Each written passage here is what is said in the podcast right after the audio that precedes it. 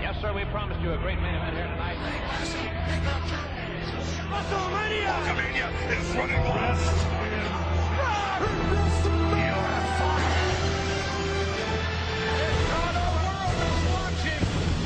All right, all right. We have our guest already here, but before we bring him on, SGG, um, we're not going to be able to get into the whole week. Of course, a a big uh, defense for Bobby Lashley, although Raw was not as good this week as it was last week. Um, No. But his segment, his match was was fun. Um, but we do have to just mention before we get to to our our big guest tough pay per view for um, AEW, and it really everyone's going to focus on the Eddie Kingston um, Moxley end, which is the easy part to make fun of SGG. But to me, I thought the bigger disappointment was Christian. I, I Agreed. and I feel bad. This is not Christian's fault. He is a great talent. Like, you know, Christian's a Hall of Fame, a Jace kind of guy. He's he's he's Yeah. a great talent. But this was a huge misstep by Tony Khan. All they had to do was reverse what they did. Yeah. Announce Christian on Twitter and then have Twitter at a pay-per-view announce the big show. Boom! Yeah. Because the big Uh, show is big. They do And it in reverse order and it ends up setting up Christian so everyone instead of instead of people being excited to see Christian and Pop, you hyped it up so bad you got this. No one wants that. No. It's it's absurd. And I mean the problem is overpromise, underdeliver. You know, they hyped up Christian and people were were going wild with it. Could it be Kurt Angle? Is it Brock? It's not Cena, but maybe Punk. Punk could it be Punk? And that for it to be Christian, it's like couldn't be more of a letdown. Bruh. And then the the overpromise underdeliver situation came in again when it was time to to do the bomb. That was not there. No. It was it was sparklers and the bang. And and I, I yes, fans will definitely make fun of that moment. But again, Eddie Kingston should get no heat, No. and and and Mox should shouldn't get eat. None of them. None of the talent deserves heat. Like No. everyone did what they were supposed to do. I mean, listen. I would have said I think the story could have lived on if you knew when you guys were putting together the pyro. You know, this is going to look kind of dumb. Why mm-hmm. not just have the idea that Eddie Kingston successfully gets Moxley out of there and the and the pyro doesn't go off? Yeah, I, I love that part of the that's the story. that part of the story was Mage. I think Eddie Kingston that's- saving him is Mage storytelling. I do too. But the problem is they make such a big deal of listen, this thing has to go off in 30 minutes. And then let's forget about the match where like they do a lot of things that don't make sense. I don't think that Mox getting up from an exploding bat to then take a one-winged angel on a steel chair made sense. The exploding bat to the head should have kept him down. That would do it usually, yeah. Yeah, should have kept him down. Just so that he could get up and then take Kenny's finish. I don't think it made sense. And then they went home about three or four minutes early. So Kenny Omega and the Good Brothers have to kill so much time before this bomb detonates. Like you said, just have Eddie get him out of there early. And then the bomb explodes, and then that could be that. You know, if they were worried about a fan, the fans, they could have pre-taped the explosion Sure. and some, Sure. something more than just advertise this epic thing that you know from Tony Khan's comments afterwards where he's just like oh did you expect us to like kill a person feels like they weren't ever planning on doing this epic thing they just hyped it to to get heat and get the buzz or get a buzz excuse me and now fans they've become the object of ridicule and then they can't even lean into it and fold it into the storyline They, because and they spent- did, and they tried to yesterday. They they had Callis, Yeah. Don Callis talking about it. It seemed so forced. Moxley, Moxley and Eddie Kingston cleaned it up so well. I, I thought promo. they, yo, I thought Moxley and Eddie Kingston, they should have left it alone after that almost. Like, Yeah, one hundred percent. But then, like you said, Callis and Kenny Omega came out and they forced it and they undid everything. or if or if Callis just quickly said, "You guys are so dumb. You thought we were going to blow up this whole place. It was great seeing you huddle. Oh, you were so scared, taking care of them. We weren't going to blow the place up, you morons." And then move on. Yeah. But they tried to sort of like, uh, it they was, tried to sound diabolical. it was and, like, awkward. it was They were it- playing 4D chess, but rough week. I- listen, um, you know, I'm, we'll have Dipperstein back next week. I'm sure he still will spin that it was uh, everything was a, a piece of brilliance. But no, he was very he was. I I I'm glad Dipperstein wasn't here this week because he wouldn't have been as kind to Christian as we were. Um, Christian and and let me Christian just would have caught the bombs that was that Yeah. Was supposed to get. and and and also the name Christian Cage. It gives me terrible nightmares of 2006 TNA. They, they would have been better off just using his real government name. Well, didn't they use his music from TNA too? Oh, did they? I thought they They- did. maybe they did. I, I wouldn't know. I Remember his music from TNA, but but the thing is, TNA Christian Cage, like it's it's it's it's inherently a Jace.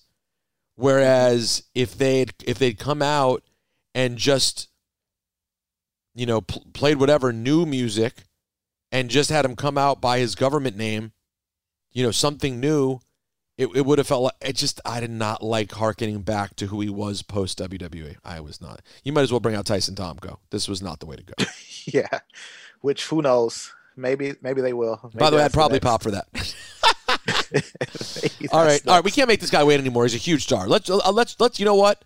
Let me play the theme song right now, and let's get to our big guest. Midge. Male. Measure. Midge. It's still real. Midge. Male. Measure. Midge.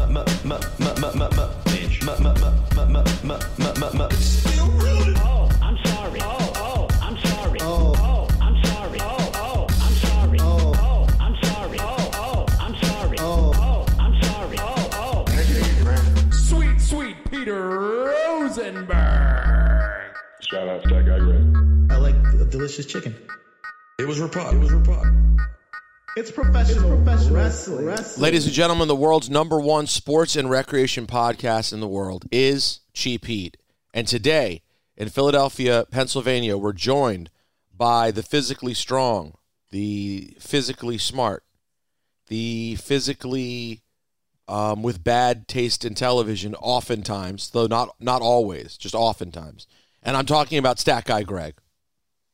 My my television tastes are diverse. I'm, I like to be a well-rounded person. You are that.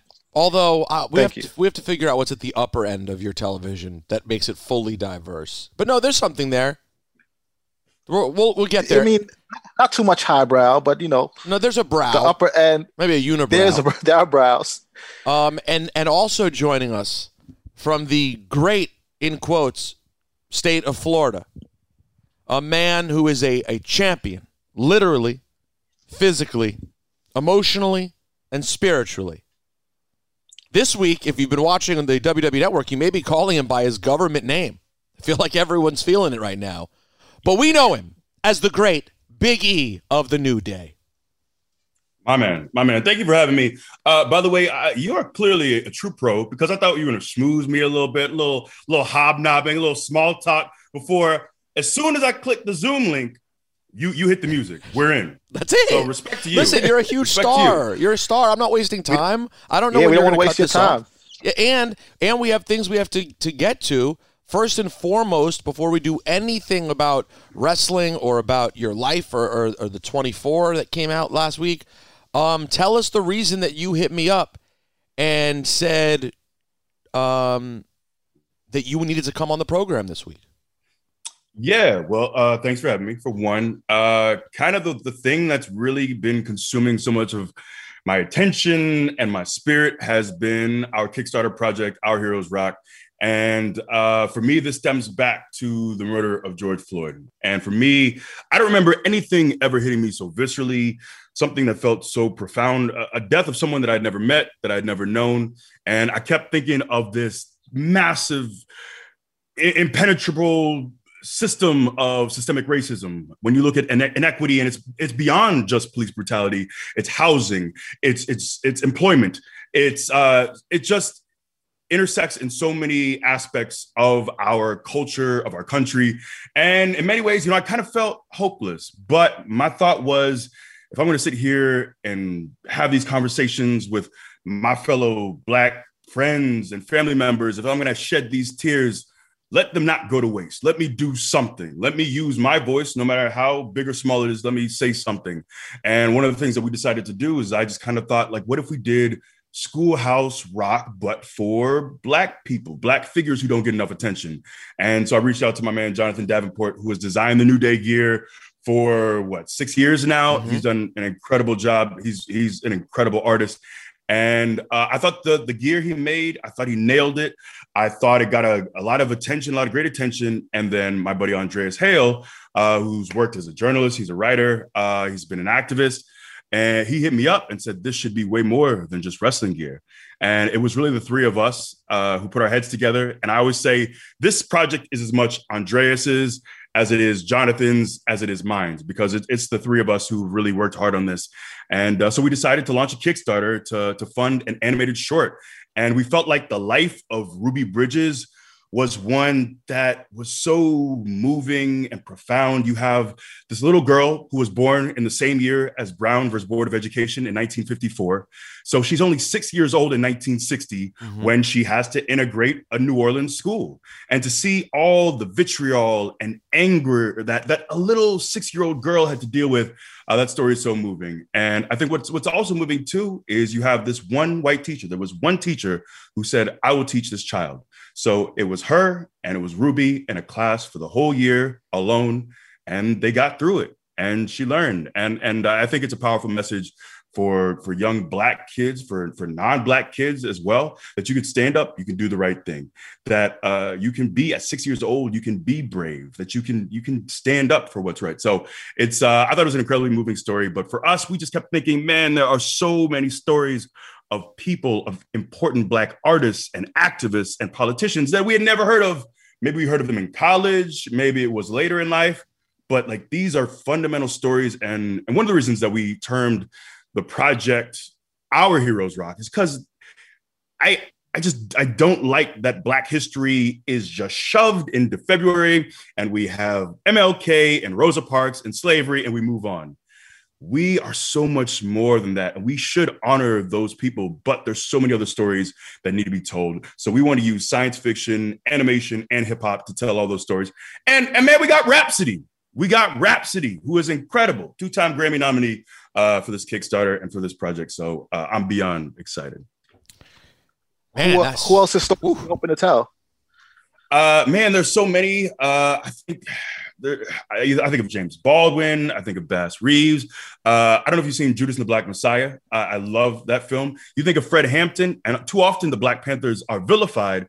But Fred Hampton was killed at 21, and and he helped install a free breakfast program so that kids could get free breakfast. You know, a program that we still see uh, decades later in schools. So you think of of a man like that who was cut down at 21, all the good that he would have done not only for his community but for the world. There are so many different and, and uh, a man whose story that need to be has been told like you know when you're growing up my age 41 years old growing up white in america the the there there is no education about the black panthers and if you know anything you think that they were trouble that's what you're Right. taught and and people don't exactly. people I, people don't want to admit that right now. Everyone's scared to say what their real childhood was because everyone's like, if you weren't some warrior who knew at eight years old what the right thing to do was and didn't storm out of the classroom, you're complicit. But it's like I'm telling you guys the truth. You grow up white in this country, you think the Black Panthers are like kind of violent and bad, and then you get older and you're like, wait a second. This whole the people feeding us this garbage were the same people who were trying to stop them. what the Yeah, hell's man. going on here? And I was really affected by the by Judas and the Black Messiah in that regard. Like I really was. So when you mention stories like Fred Hampton, there's so many stories who not only haven't been told, but if they've been told, they've been told inaccurately. So Exactly. that's amazing, man. That's really cool. So what can people do? What can the cheap heat audience do to go support and make this happen right now? Well, right now our Kickstarter is still live. We have uh, 30 something days. Uh, but anyways, the Kickstarter will culminate uh, right after WrestleMania, I believe April 12th. Um, but you can go to ourheroesrock.org.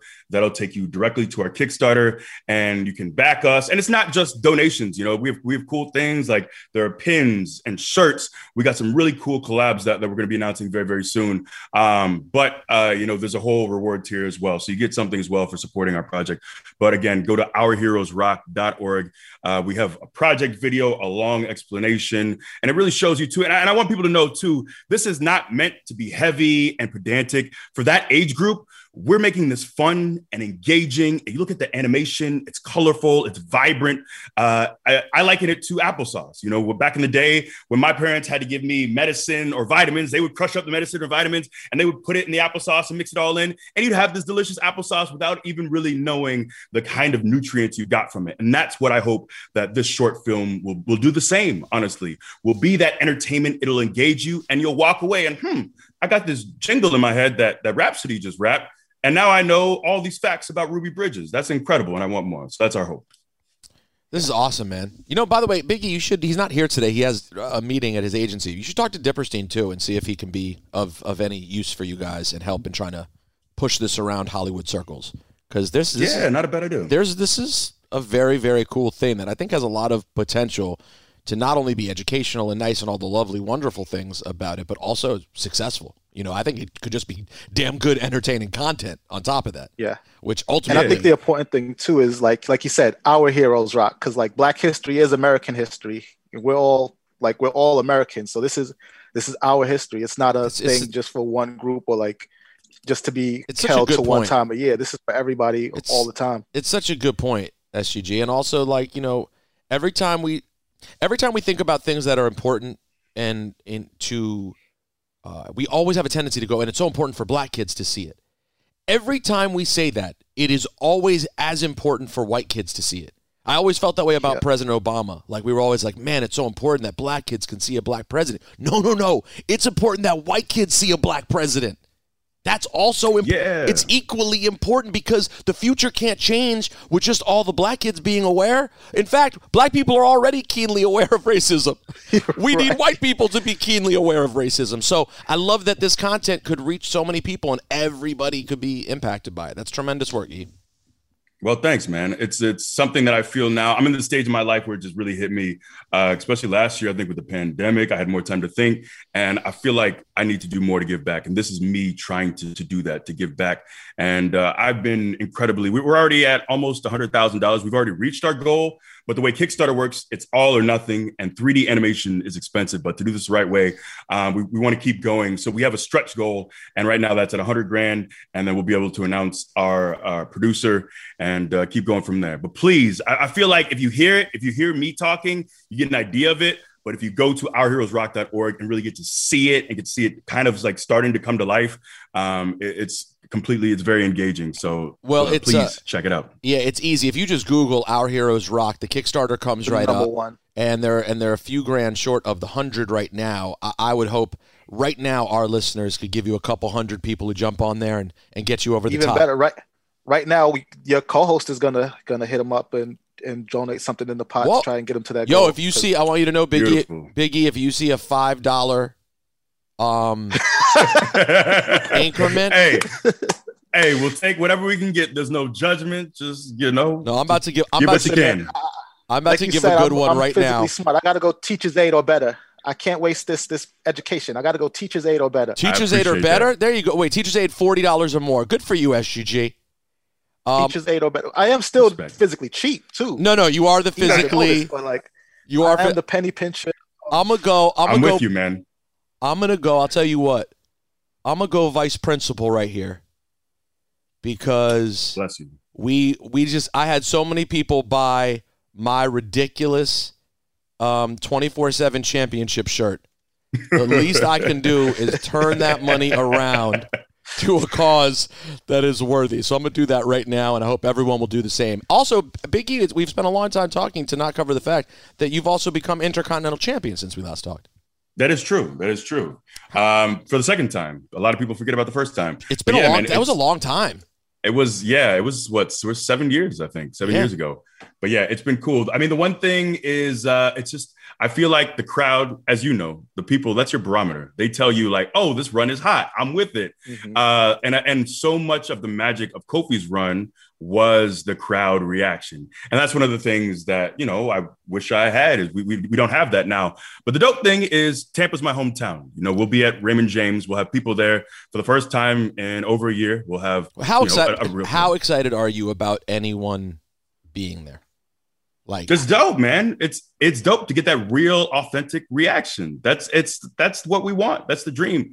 So uh, you know, I'm hyped for that, and to be in my hometown, man. Like I, I my high school all star game was at Raymond James. what? Like I was, uh, yeah. I played. Uh, we had a bowl game when I was at Iowa at Raymond James. Like this is this is my city. I still live like I'm 30 minutes down the road. So it's just dope, even though it's not quite the same. We're not back to normal, but it's still a massive step up. So I'm excited about it, man. And uh, I feel like right now eh, nothing's set in stone, but I got a I got a damn good foil in in Apollo and seeing him him step up, man. How do you how do you feel about this new Apollo we're seeing these Yeah, I was gonna say, is is he like your least favorite Nigerian now? Because I'm cool with Kaz, you're cool with Wale. But Wale, I started realizing I got a lot of love for Nigerians too. I'm a big fan of like Israel Adesanya too, despite his setback. Uh, seeing Kamaru Usman, Nigerians have been killing it lately. Young Jordan, Uh, young Jordan over in WWE. Um, oh yeah, yeah, yeah. he is. That's right. Yep. Um, but yeah, man, it's uh, I'll say, re- despite our beef, I gotta say, uh, tip of the hat to him for stepping his game up. You know, he's a guy who could have easily just kind of been happy to be there, and you kind of see a slow decline, and then you don't see him on TV anymore, and he's just kind of gone.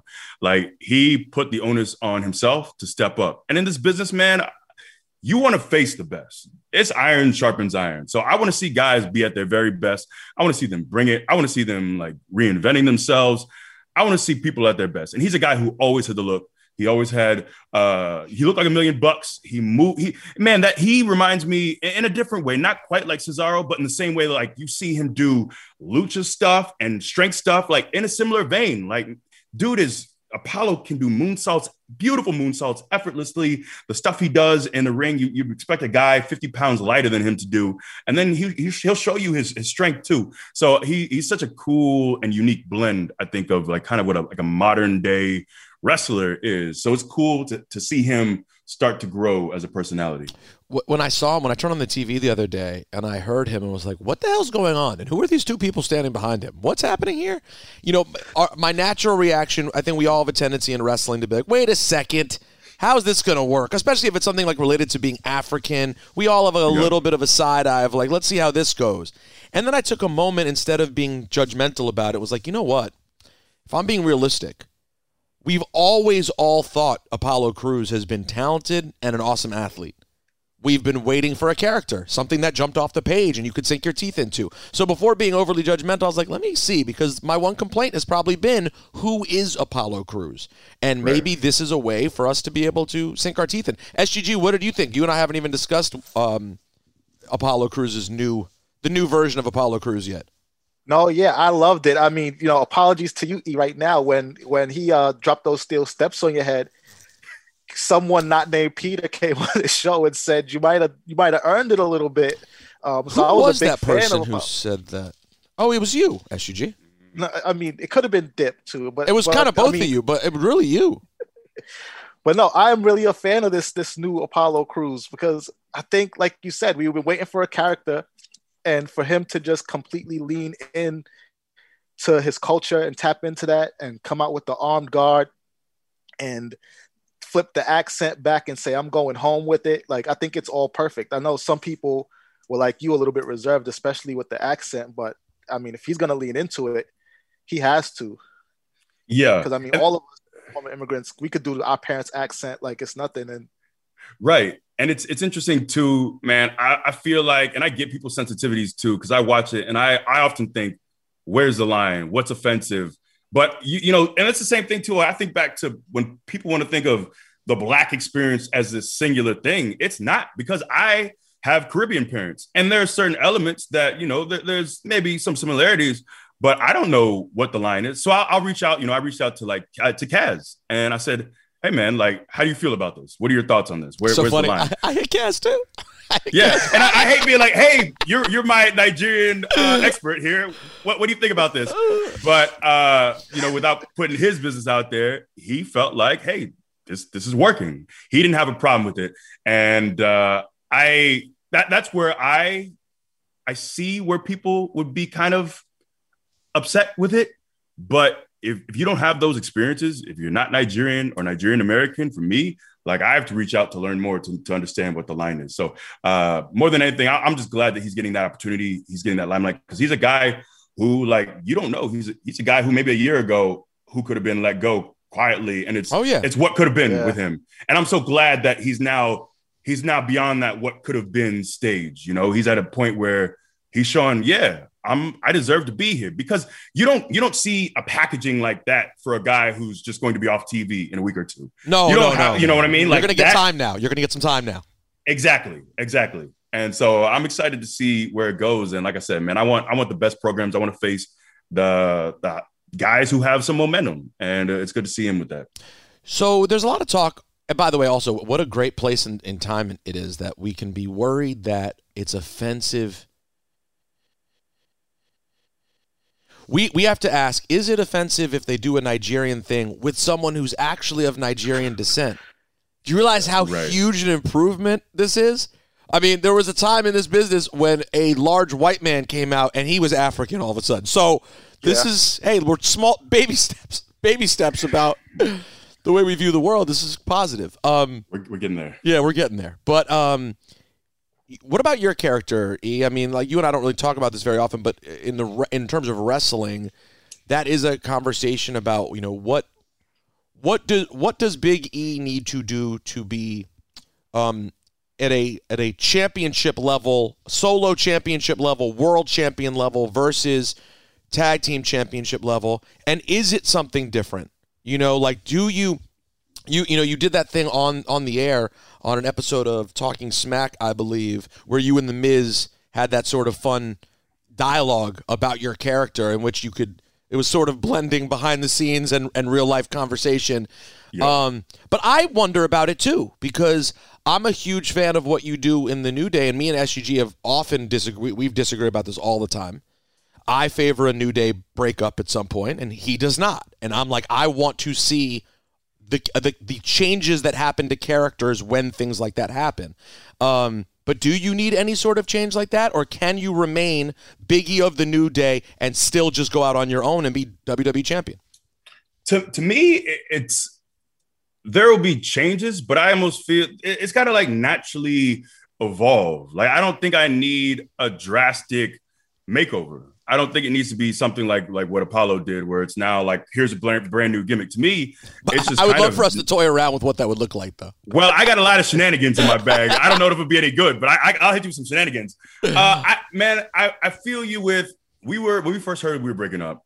I was not a fan of it because I think in many of the ways that Kofi was able to become a world champion and still have the group be intact, where we could have kind of our separate stories. I thought that was very possible. But you know, you know, this is the the hand we're dealt. So for me, it was a matter of still still keeping the things that made me special, but adding some determination. So I still want to be myself. I still want to make people laugh. I still want to uh, be frivolous at times. But now I'm here to do something, and, and I'm here to to cement a legacy. That is that's why I'm here. That is why I'm on my own right now. And I feel like I do a disservice to Kofi and Woods giving me their blessing if I just went to SmackDown just to kind of be a guy on the roster or just hold a title and not elevate that title. So for me, that's an important thing is making that title feel special. And I don't think it's a matter of me doing anything drastic. In much the same way where people, you know, around the Miz time, when he had that, that conversation with Miz and he talked about me being more serious. And I said, it was that same night, I think, where I got in Sheamus's ass. And I told him, like, you, you telling me I need to be more serious.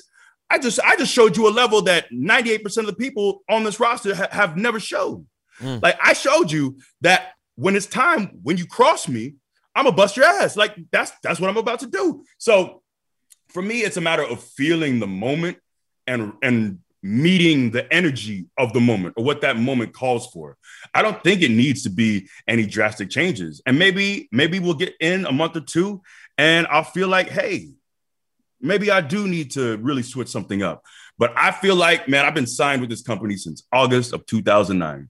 If I don't have a feel for this by now, if I don't have an understanding of my character or my direction or what feels off by now, I don't need to be here. So trust in me. Trust in me, man. Let me take the ball and let me run with it. Uh, it's it's also too like you talk about guys just like what do you need to do? Oftentimes it's just about just give me that ball, man.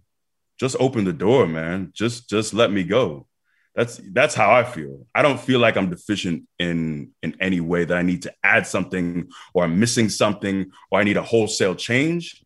I just think for me, it's being, you know, oftentimes too, we have TV and when you're given a three minute seg, you do the best you can with that. But it's often hard to look like the guy when you're given three minutes and your entrance is not on TV and you come out and you have to rush what you do. But if you give me that opportunity and you have the eight minutes or the 10 minutes to really tell that story, to really look like a star, yeah, then you're made, you know? And and it's uh it's such an interesting business too, because we're shown time and time again, one great night of booking can change everything. Same thing like Kofi had that one gauntlet match. Yep. And he went he went from being a guy that we all loved and yeah, Kofi's he's he's that utility guy. So like, He's a yo, I could of- see him winning this whole thing. just like that in one night. One and you- we all knew how good he was. We all knew how talented he was. We all knew his story. But one great night in front of a hot crowd who's receptive to it, Yep. and it was on. But and you know That's what? you and that's and that's I think where where my interest in the breakup comes from. Because my default is what's the easiest way that I could foresee it happening. And so be, for, so for me I thought whoever would have been the person to turn on the rest, you instantly because you guys are so beloved, it's such a that it can it- it's sort it's almost a cheap it's almost a cheap way of doing it. It is cheap. honestly. It is a cheap way of doing it because you you know the crowd's going to react. But I Right. there are these moments we have in history where where a turn is so impactful. I mean, I always bring this up, but I mean, the, all Andre the Giant had to do was walk, Walk out next to Bobby Heenan. That's it. And you went, oh my God. Now, it, it was a simpler time. And so these days, getting the crowd to go on that journey requires something different. I mean, they went to that same well with Roman though. They did. Showed up next to Paul Heyman. They did. and instantly everybody knew this was not the guy that we hated and then grew to love and then now have to hate again. You know, you're 100% right. That was, you know, and, and they didn't lean into it quite the same way, but you're right. It was that sitting next to each other that changed everything as it is. Would how excited would you would you be very excited to have a main event um a a universal championship storyline with Roman? I mean, that's the one. Like, if I had to pick out any storyline or any title, or that's that's the guy. Whether people want him to be the guy or not, and I feel like most people now are on board with him being the Yeah. guy. I feel like it's all pretty pretty universal there. Uh, but yeah, if I was to pick anyone, he he would be the one. But I also, as much as it would have been dope to have done it this year, I also don't mind earning it. I think one of the problems that we sometimes get into is you see guys get called up, and not that I've been in this position because it's kind of odd to make that comparison after eight years on the main roster. But you see guys guys get these opportunities and they get called up and they go straight for a title, and then they don't get it, and it's now what? You know, there's they're right in that world title picture, and I'm not I don't want to name names because I'm not disparaging them per se, but it feels like a disappointment Oh, moving I- forward. I now didn't- they I didn't want you to get it now. I I, I thought this. I I I think we Greg. Did we talk about it? I think Yeah. I think I said on the show. I was like, man, if if Big E were to get it now, he's not going to get the title. So he's they're gonna he's gonna end up jumping into it for a second. It lasts for three weeks, maybe one pay per view.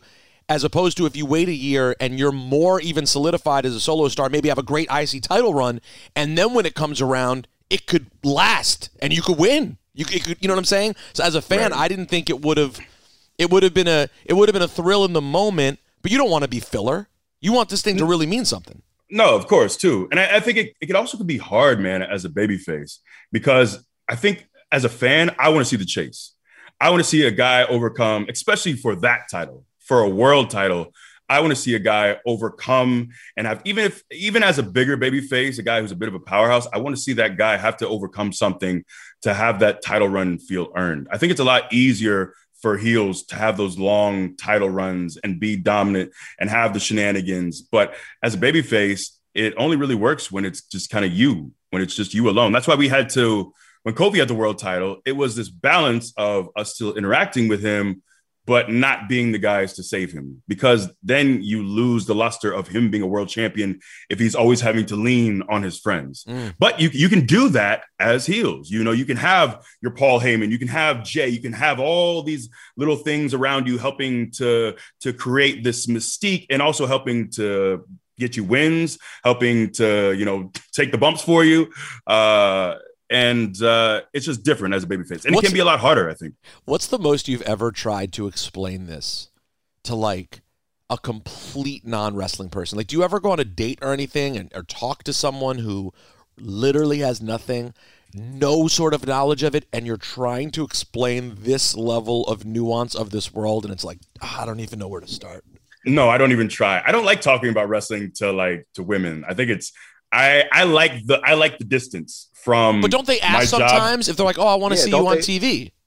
I they do, and I'll do my best to like downplay it to, to tell them not to watch. I yeah, I they do, but I do my best to not engage. But it is difficult because these are things that I know the two of you will understand. But even a very casual fan, like my my you know my real good buddies that I went to school with, I couldn't explain all these nuances to them. They wouldn't understand in the same way. There's a special level of, of nerdiness that we. But I mean, Yeah. yeah. it's true.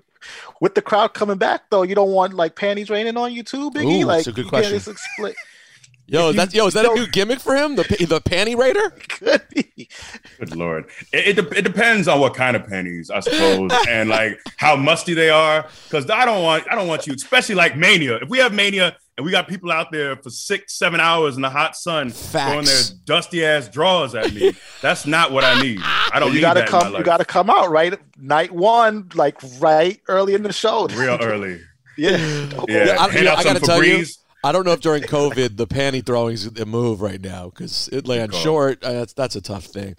Um, uh, now I was watching the uh, the 24. Um, it's so interesting watching a documentary about someone who you're friends with, but you don't know every aspect of. I you and I've never talked about your football career.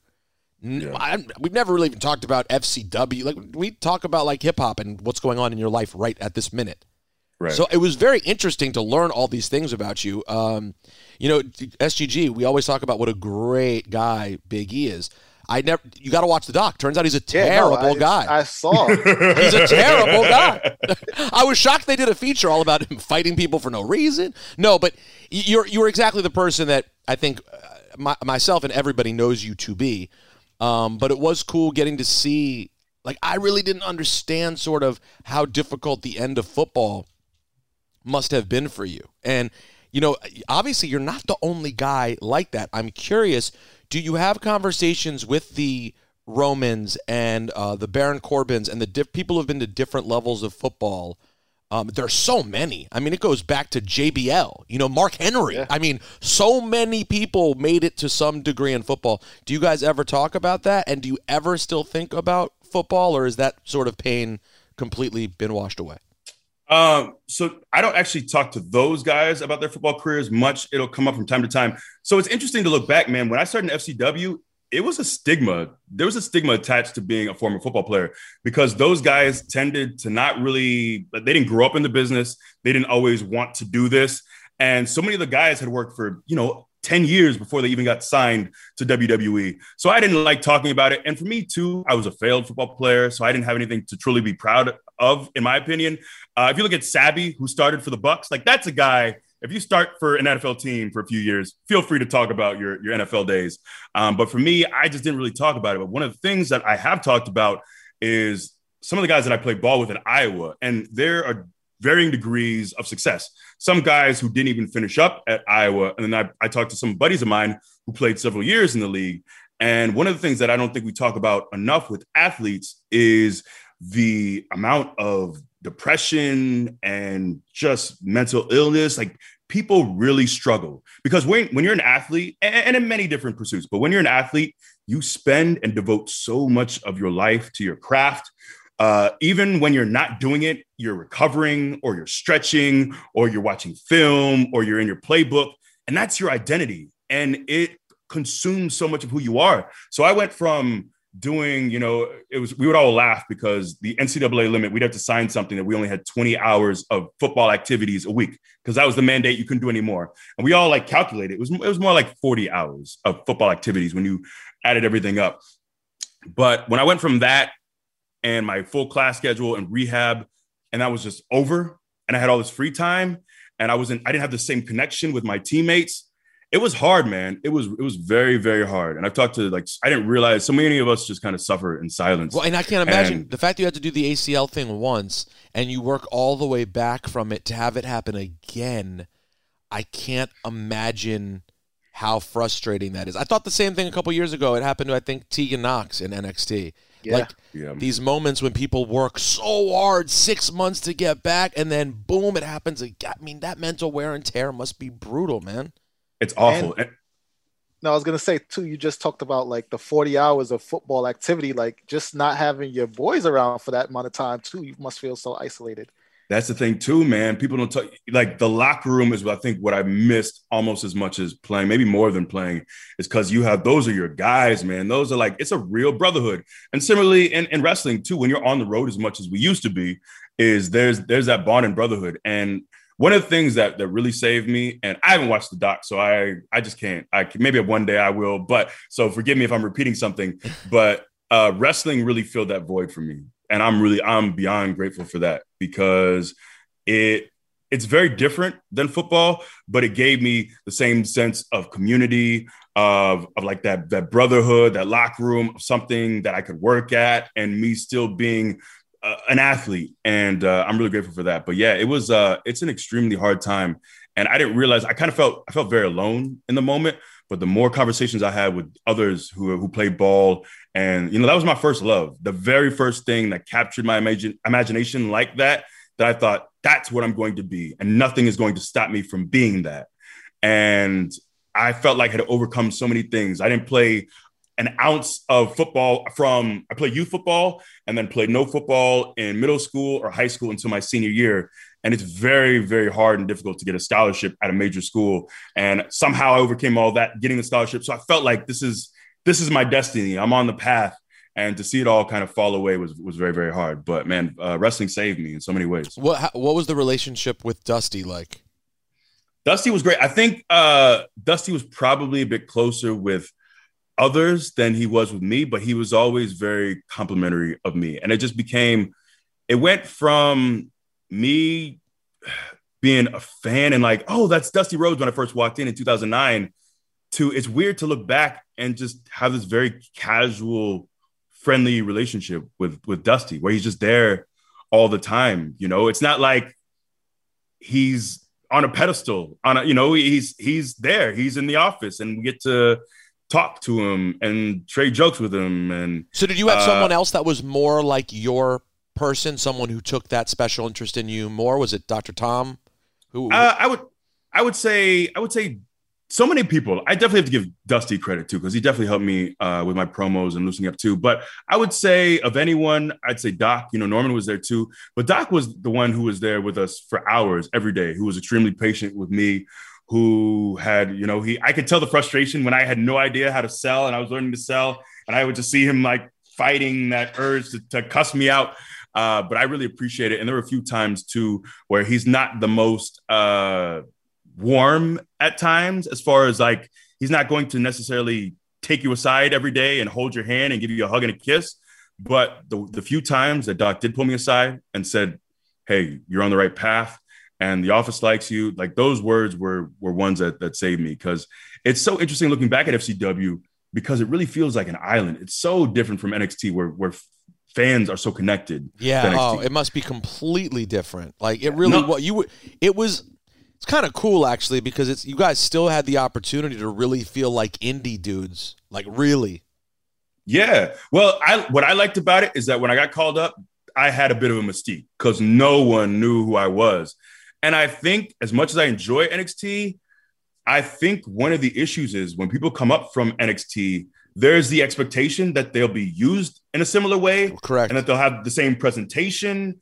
And oftentimes I almost feel not that people burn out, but almost like you can have your best run in NXT and people think that it's just supposed to go in this very, very linear way Right. where you go straight from NXT. And if you were hot in NXT, then you're going to keep getting hotter and hotter in the main. But Can't, you it have- can't work that way. It just It just doesn't. there's not enough It spots. hasn't really. It hasn't ever. Like Adam Rose was the hottest thing in NXT for a while, and then yeah, he got on the main. He was hot for a little while, and fans just didn't embrace it the same way. Right, and then you and then you look at an Elias who like had a minimal role in NXT, and Yeah. he's found a way to constantly be involved in things throughout his entire run in WWE. Um, and we talk about all the time, and you know, I'm not the biggest NXT person, but like we, we talk about this all the time. Where do you go with Gargano and and Ciampa and these guys who have already been big there for a long time? It's it's a, that's it's hard. You don't you don't have a place for everybody. They're not going to all show up and get the billing that they quote unquote deserve. Whereas when you come from FCW, you're complete nobodies. You get an opportunity to start over fresh and and then build from there. Yeah. But I, I also don't know if the main roster needs to be a destination for everyone. It doesn't. Like I, right. I think I think Gargano and Ciampa are, might be guys who are NXT guys, and that's that doesn't have to be with a frown or with any disdain. That's it doesn't have point. to be said. It can be like this is our brand. It's on national TV, man. It's not just on the network. not right, not saying that the programming on the network is a problem, but it's on national TV. And if those guys feel like that's their home and that brand best suits them, there are a lot of people who will tell you my favorite WWE brand is NXT. for sure. And I, I so I don't want there to be like attached. There shouldn't be any shame uh, attached to being an NXT guy. I don't think it necessarily has to be. And it's it's just interesting that NXT isn't quite developmental anymore. no, it's not. That's I've the said thing. that too. Uh, Fans view like people go back to NXT and fans look at that as a demotion, and I'm just like, you know, they they travel less. It's probably more comfortable for them. They probably want this. It's not necessarily a demotion for somebody to go back to NXT. You know, Not and also if you're really into wrestling, if like your part of it that you want to perform at is being a wrestler, that is more important to you than everything else that comes with that. It may be the better fit. Um, it's Yeah. a, that's a really good point. Um, I appreciate looking at it like that. What was the what was the uh, early run with Dolph and AJ like? Did you enjoy that? Were you just trying to get your footing and don't even know what the hell was going on? How do you look back on that time? No, it was great. It was my only reservation was I I didn't like that I had to be this silent, emotionless uh bodyguard heater who never spoke. It was such a contrast because we we acted like NXT and the main roster were two different universes. Because at the time I was NXT champion, but I never had my NXT title on uh, the main roster. I never held it. I never walked out with it. And I would go out and be this vibrant baby face with the five count as champion, getting people involved. And then I would go on the road and I do these live events and I would stand there and I would barely That's move. so I- I- weird. yeah, it is. And I, you know, it's one of those things where I would check with the office and the bosses and say, like, what do you, is this, this is what you want? Are you sure? And that's what they wanted. So that's what I did. And so that to me was, uh, that was the difficulty. But, you know, it was looking back, it was a great opportunity for me to learn. I felt like I was ready when I came up, but I was still only three years in, into the business. And I'm not like, I wasn't one of these prodigies where I look around, man. I see these, I see people who are like 22, 23, men and women who are incredible, who can cut promos, who have great looks, who know what they're doing. And I'm, I'm blown away. For me, it wasn't that. I didn't instantly pick it up. So I still needed to grow and I still needed to be comfortable being on the main roster too. A big thing for me too was just getting over that walking on eggshells feeling of, oh man, I'm in the ring with John Cena or there's Kane and I don't want to hurt them. So that's that's the biggest thing too, is me still kind of having that fear of performing. I was still too inhibited. And I was the, the nice thing with that role of being with Dolph and AJ is it, it allowed me to get my feet wet slowly, to, to dip my toe in, to learn. I'm with Dolph, who's incredible. I'm with AJ, who was red hot at the time. And they're having live events. Uh, we did like they did an MSG uh, cage match in what I think that Christmas loop of 2012 and with, with Cena in the main event. And I'm getting to be there to hear them, to hear the crowd, to hear the, how the crowd goes bananas when Cena comes out, to hear them put matches together. So it's a great learning experience. I'm traveling at the time for a while. I was with Dolph and AJ. We traveled together and just would talk about ideas. So it was a really great learning experience to learn from some of the best of the industry. And you and So- to, and to your point, you got to have physical interactions with people without having to do like that much. Sorry, SGG, but that, I was just thinking about that because I saw how your first thing you ever did was attack John Cena. But even Yeah. in doing that, it's quick, and you don't you're not having to do 15 minutes with John Cena, but you get to get the you know get the rub and have the little moment. Sorry, SGG, what were you saying? I was I was gonna talk about that John Cena moment too. Like John Cena's the first guy you touch when you come on the main roster, but you talk about seeing these prodigies. You know, there's that doc, that footage of you just setting like a world record bench press with Roman spotting you of all people, and John Cena's the one who sort of sees you and like this this dude's gonna be a star. So is there anybody now that you have sort of become like an elder statesman? Like you said, you see so many young prodigies. Now that you're in like the Cena roles, who do you have your eye on that? Like, if you could name names of people you're excited to see get to where you are. Ooh, um, man, there are. I always feel weird. It's it's bizarre. I talked to Kofi and Woods about this at times too, because I feel like I felt like the young guy for a long time, and I'm just a guy, and we're messing around. And then you get deeper and deeper into your tenure here, and you look around at the roster and think, man, am- oh, are we the OGs now? This is bizarre. And are. I don't know if I am, but I'm, I kind of am. You know, it, it, I've, I've been around for a little bit, so I'm not really one. I often feel like I'm not the one to be giving advice, so I never do. But if someone comes up to me and asks me, um, then you know we'll we'll talk. Uh, I'll say, you know, from a backstage standpoint, I've talked to to Uhaa, to Apollo, and uh, you know, we we we talk. It's been cool to see his, his growth. And uh, just so I don't get in trouble, there there are people from outside uh, companies. I'll, I'll probably text you about later, so I don't get in trouble. Um, but there are people from elsewhere that I do have good relationships with, uh, and it's it's so bizarre for someone to say, "Hey, I'm a fan of your work," or or even like I watched you when I was coming up because I don't feel like I'm that old at 35, but I guess I've been around for a little bit. But it's it's I'm now really enjoying that role of being able to give back a little bit or give advice or just or just share my story. Like I'm not saying I know the best route, but I think our story, the New Day story, is very relatable for people who are trying to get off the ground. Like to when I go back to 2014, and I I always want to remember where I came from and the origins, and remember how hard it was in 2014 and how how discarded we were as talent. And I I often like talking to people who are at the same point of trying to figure out how do I jump to a new gimmick? How do I have this heel That's- turn that's go so the right true. way? And, and, and so many people have that experience. It's not like you guys were alone. No, and it was hard, man. Like you, you think of the new day now, and you think of all of our, success, our successes, and Kofi being world champion, and the 483 day title reign.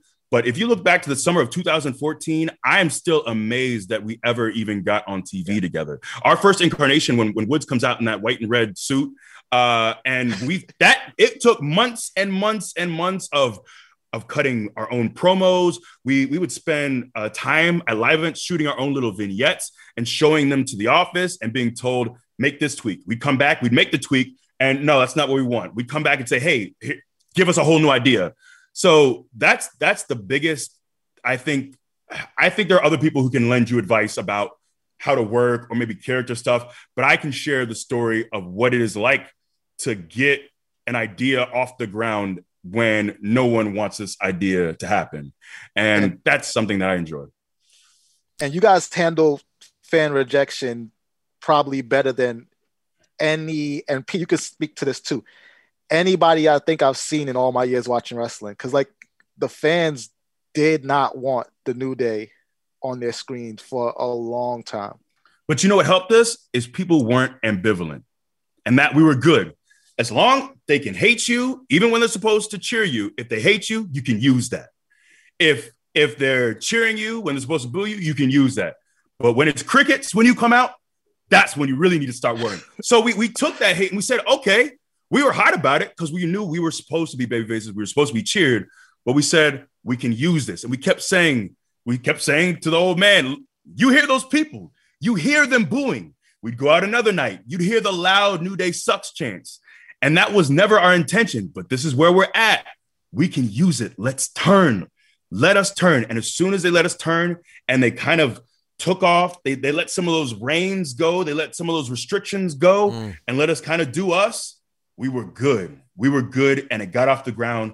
But that's the hard part: is getting that trust. It's very rare, and and I get it, man. It's uh, we always say the mantra is an audience of one. As much as you want to get over with the people, with the fans, to be respected by your peers.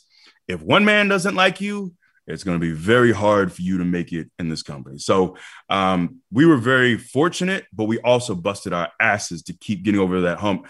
And we believed in our trio more than anything. We trusted in ourselves. And that's one of the things I feel like our bond was really forged through the fire, through the hard times, is we just said, we're not going to let them divide us. We're not going to like, we got, we had so many people bury us, so many important people bury us. And it should have been over for us. But we just said, like, this is it. We're going to sink or swim on our own merits. And this is, this is the, our last pitch, and we're going to go all in on it. What was that like for Kofi? Because at that point, he's like beloved, could do no wrong. Not to the extent of Kofi Mania, but I mean, what was that like for him getting that reaction after being in the spot? Yeah, he'd of always at least gotten a pleasant reaction, even if it, Right. even if it was a mid card pleasant reaction. It was a it was a nice reaction. Well, Kofi had wanted to be a heel for quite some time, but he was the guy who they saw as like the Ricky Steamboat, the perennial uh, babyface who will never turn. He's always the guy we cheer for. But uh, you know, Kofi, I didn't realize this at the time until he told us, but he was thinking about retiring. You know, he was at a point in his career where, you know, you just get to that point where you're just stuck. You're in this one lane. This is how they see you, and Royal you don't really get an opportunity. Hit your Royal Rumble spots. Yeah. Come down. Yeah. You know, he had the he had the moment with Randy Orton that was cool, but besides that, it's kind of probably what just felt like repeat. Yeah, but that rum- that moment with Randy wasn't what 09, Yeah, 10? Yeah. long time. And this is this is 2014. So it's a while where Kofi could have still done what he was doing and been around for a while, but he didn't just want to be a utility guy. You know, he was he wasn't having fun just being there, just getting a paycheck. And so he like there was no point where Kofi, at least he never voiced it. There was no, I don't think there was ever a time where he's like, all right, I don't really need this. I'm just gonna go back to doing what I was doing. He never he never had that feeling. He was we were all in on it. All three of us were all in on it. Same for me, man. I was this close to being sent back down to NXT or being fired. I could feel it. I knew it because there was no real plans for me. And same thing with Woods, who had one of the worst debuts in WWE history. Just an awful one where R-Truth comes out. And then there's this guy trailing him for a little bit. And then he eventually says, Oh, yeah, uh, it's Xavier Woods. And then he proceeded to get beat up by Brodus and company for the next like month. And then I think he had a program with Rusev where, oh, yeah, he had a handicap match. I want to say it was Extreme Rules with Rusev. It was R-Truth and Woods. And and Rusev just like demolishes him, Woods, like real quick at the beginning and proceeds to have the rest of the match with truth.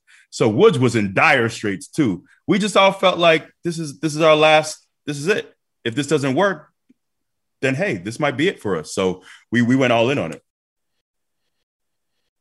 Um, let's say, for example, you were involved in a professional wrestling match, Mm-hmm. and the the story said that you were supposed to run out to the ring and save a friend of yours, Kofi or Xavier, and if you didn't save them in a certain amount of time, the ring was going to explode. And you get down there, and you cover this person with all your heart and all your life protecting them, and Don't do this. and three solo sparklers go off. What would you do? speaking. Just hypo- hypothetically speaking, what would you do? Don't do this. What do you what do you, what are you what are you trying to do? By the way, you know damn well I got friends over there. No, uh, Uh, listen, me too. I, I, I'm serious though because I think it was a very funny situation. It's a good thing to talk about. But I'd have, among my different feelings about this week, one of the things I have is a great respect for Eddie Kingston's professionalism. Like that was one of the things I sort of took was like he was like, "This is what we're doing. I'm doing it." But but it- but it's no doubt a hard spot. No. It is he was he was put in a difficult position. I, I will say that. Uh, you if you can't see what's going on around you, with your if your head is down, what are you That's- supposed to do? That's a good point too. I didn't even Like, think he- about that. He might have thought it was awesome. Yeah, you don't know. I, I don't know. Yo, that's a thought I didn't even Nah, I didn't think about it either. because Yeah, it's not it's not like he looked up and saw, you know, it's not like there's not really much room to improvise if you don't know what's going on around you. so but it's facts though. Right. So Mox could see probably. Mox is looking up, But that's why he got up afterwards. Was like, "Yo, what the hell was that?" But you're right. Eddie's facing the ground. He doesn't even know what the hell's going on. He probably was like, "Yo, that that was dope. Let me take a look around out here," and having no idea. Um, I was just curious though because I did I did feel for him. I was like, man, that's a tough spot. And I just think I was going to ask you. The follow up to that is because Eddie Kingston's a name that pops into my mind. What talent is out there that's never worked in WWE that you would love to get to see have a run on your side of town? Ooh, that's a good question. Well, I probably, for my own sake, probably can't name anyone from, you know, that company. Okay. But uh man, I am a big fan of uh, Shingo Takagi in Mm. New Japan. I think he's incredible. I I don't know if you watch a lot of New Japan. I've never seen Shingo Takagi. No, I He's- haven't seen him. Yeah, he's the man. Check check some Shingo. I like him because he's nice. He's not massive, but he's big enough to like his power stuff is believable, and he moves real well. I just I don't know. I find him very I find him charismatic, and I just really enjoy watching him. So check check out some some Shingo. One thing you said earlier that I wanted to go back to for one second. You talked about how it was hard for you. You didn't want to hurt anyone.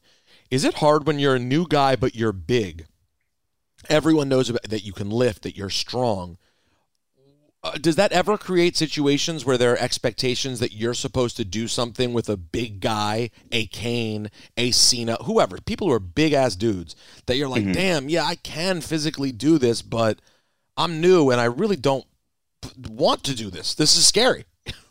Um, no, I think the biggest thing is there was just such a big stigma about hurting guys when you're in FCW is you don't want to hurt the top guys. Like you can lay it in a little bit more with mid card guys, and but all it takes is the wrong person, especially if you're you're new and you just came up and you potato a top guy, and now it can be all over for you. They can say, I don't want to work with them," send him back down, and that could be it.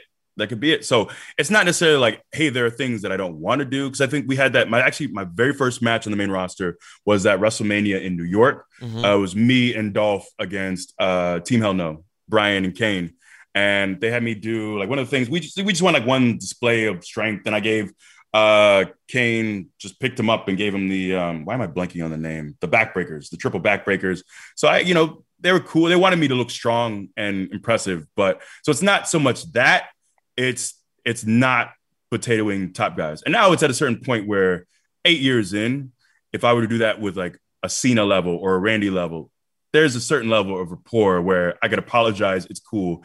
But when that when you're brand new and they don't know you and you don't have that that you're not an indie dar- darling either it's uh it's a bit more difficult. We always have you're sort of the standard for great guys. And we talk about people who are great guys. Um, i believe actually we have some exciting news sgg about dipperstein.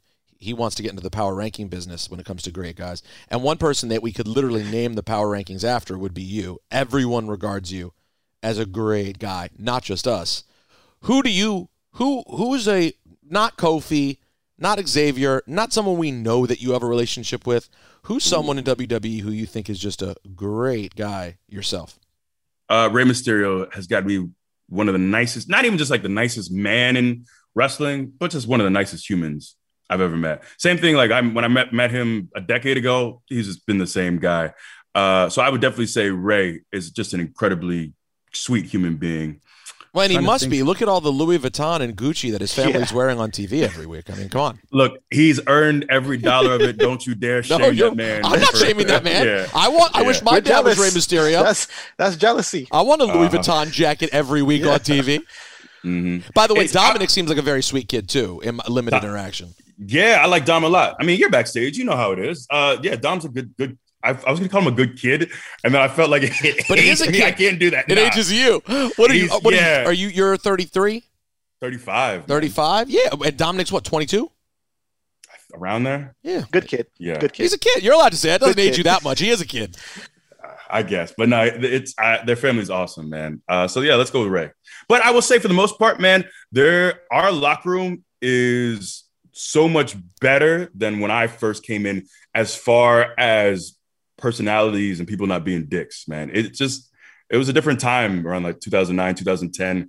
Uh, just people just are, are cooler, you know. It's a, it's more of a tight knit community, I think. Yeah, there aren't Speaking there, there aren't a lot of jackasses to be honest. Not particularly. Uh, Uh, what? Sorry, SG, what's up? I was gonna say, speaking of great guys, and um, you've been cautious about mentioning people from the other company, but I think I, I don't think you'll catch any flack for just speaking a little bit to the legacy of like Brodie Lee and you know Oh, what he never, means man. to you and just the whole wrestling community. Because I think people, as fans, we see we see what happens on TV, and we don't realize just how deep and far-reaching these relationships people have are. And I think people got a glimpse of it with Brodie, but I, I just don't think people understand really the legacy that he's leaving behind. And the relationship and how that formed too.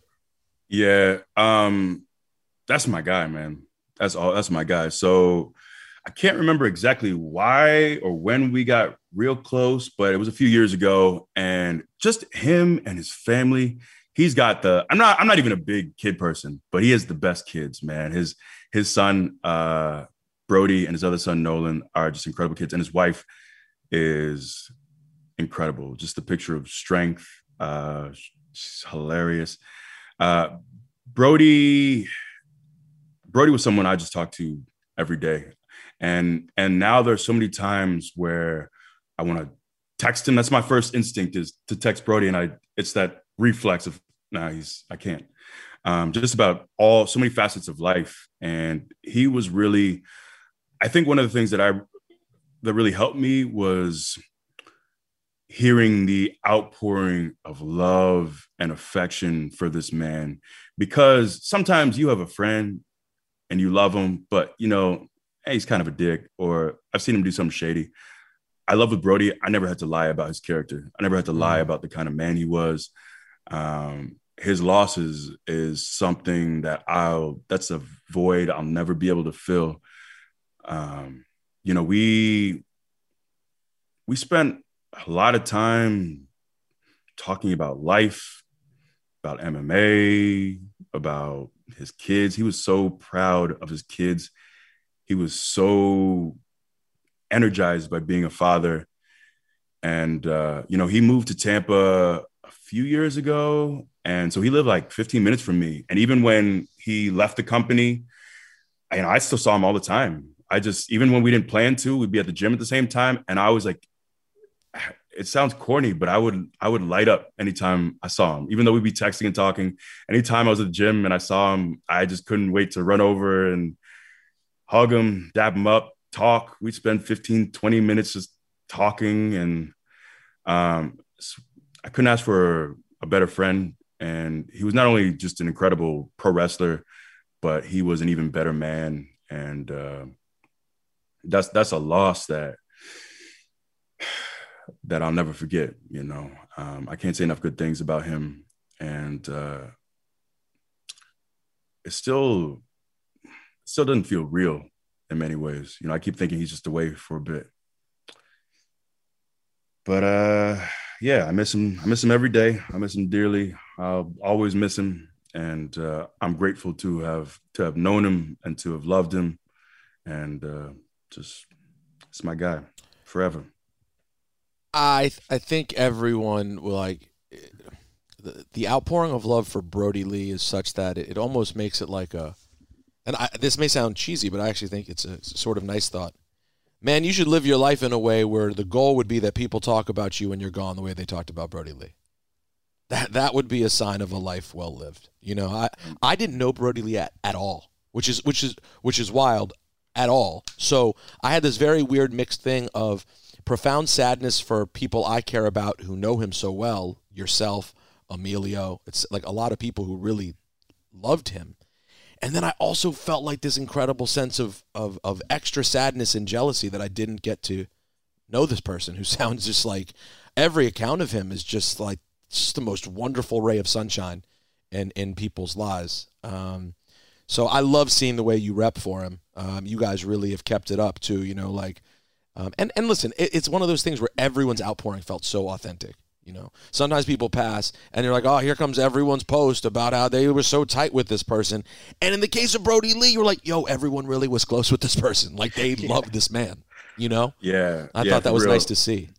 Yeah, and, and there's so many stories too of him like buying gear for people or things like you know when Kaz had to deal with his his miscarriage, and he said Brodie talked to him for hours on the phone because it's something that, that he had dealt with with his wife, with Amanda. Mm. And uh, he was just, he was a guy who would just kind of be there for you. But he was, he was still a ball buster. He would- had this like gruff persona. So he didn't, he didn't walk around like a saint, which is I think why I loved him even more is because he was, he was one of the boys and he was a pro wrestler and like by every definition of that term.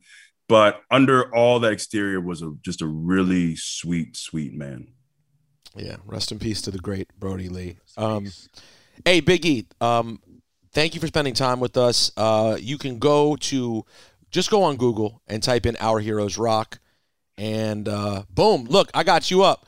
You're getting close, bro. You're already at 97.5. The, the I appreciate cheap, you. The Cheap Heat universe about to put you over the top, my guy. We got you. Bless you. Bless and, you and- all. And if you need, um, if at any point you need a voice for a white guy in the cartoon, and I can be evil, but like with limitations. Like I'm not going Right. to be Bull Connor, you know. If it's like sort of a generic, if it's like a generic white character, you know, I'll do it. I'll just let me know. I, I feel wrong for laughing at that Bull Connor joke, but uh, should. well done. Um, I will see you in a week and a half. I look forward to it. Beautiful. Big E, Thanks for thank having you. me, man. Thank Thanks, you both, Big E. man, Peace, real. yo. Appreciate you. There he is, ladies sir. and gentlemen, the great, great, Great guy. He's a great guy, as you know. His name is Big E. Um, and uh, guys, make sure you email us rosenbergbeats at gmail.com. SGG. Do you have Black Power rankings or is Big E the Black Power rankings? I have Black Power rankings. You do? I, I I might have to adjust them a little bit after that phenomenal interview. He gave us an hour, so don't with a great, great. I mean, he's a great guy. You really can't. I had them. I have to adjust. All right, them. all right. Here we go. Here we go. I'm black, y'all, and I'm black, y'all, and I'm blacker than black, and I'm black, y'all. All right, who you got? in at number three, Scorpio Sky, who's a guy that I've, I mean, when AEW became a thing and they announced that he was going to be a part of the roster, I- I, along with a lot of people, couldn't wait for him to be, you know, they talked about diversity and I couldn't wait for them to highlight him as some of the diverse, you know, black talent that they had. And they've been a little slow to get there. And even though I thought the brass ring moment was very cheesy and it, it was a little corny and it's still Scorpio Sky is still my guy. All right, still good the for true you. professional. He's still seizing his moment, and It's I- a, it's a and I big moment, no matter what. Yeah, it's a sign. I hope it's a sign of better things for him because this is what I and a lot of people have been wanting. So he's coming in at number three, Scorpio Sky. The original number two has been bumped for his now heated rival. So I'm not even going to say his name. I'm just going to say when I say who the new number two is, you'll know, and that is Big E. With you know, great 24, just a very insightful interview. Um, he touched on Generous. a lot. He really. He gave us a lot, and I think there are people who he might even make new fans, or people might be more fans of him than they were when this interview started, because it was a really a really great interview. And then in the number one, I mean, who else? He retained his championship, much similar to the way he gained his championship, in just like truly impressive, dominant fashion. Bobby Lashley, who, as champion, I mean, that new intro was it was incredible. They really make him feel like something special, and he is backing it up bell to bell. So he's coming in number one, WWE champion Bobby Lashley. That was the scary sound for Bobby Lashley. No. As opposed to the end of uh, AEW. Yeah, All right, guys, we love you. We appreciate you. That will do it for Cheap Heat. Um, Rosenberg Beats at gmail.com. I said at the beginning of the show, I'll say it again. Last 48 hours or so for you to get your 24 7 shirts, rosenbergradio.com slash merch. Um, big shout out to everyone who bought them. I'm kind of overwhelmed by how many people ran out and got them. So appreciate you. But uh, last couple days, if you want to cop, then it's gone for good. Catch you guys next week. Uh, SGG, do me a favor and stay mage. and then take it easy, P.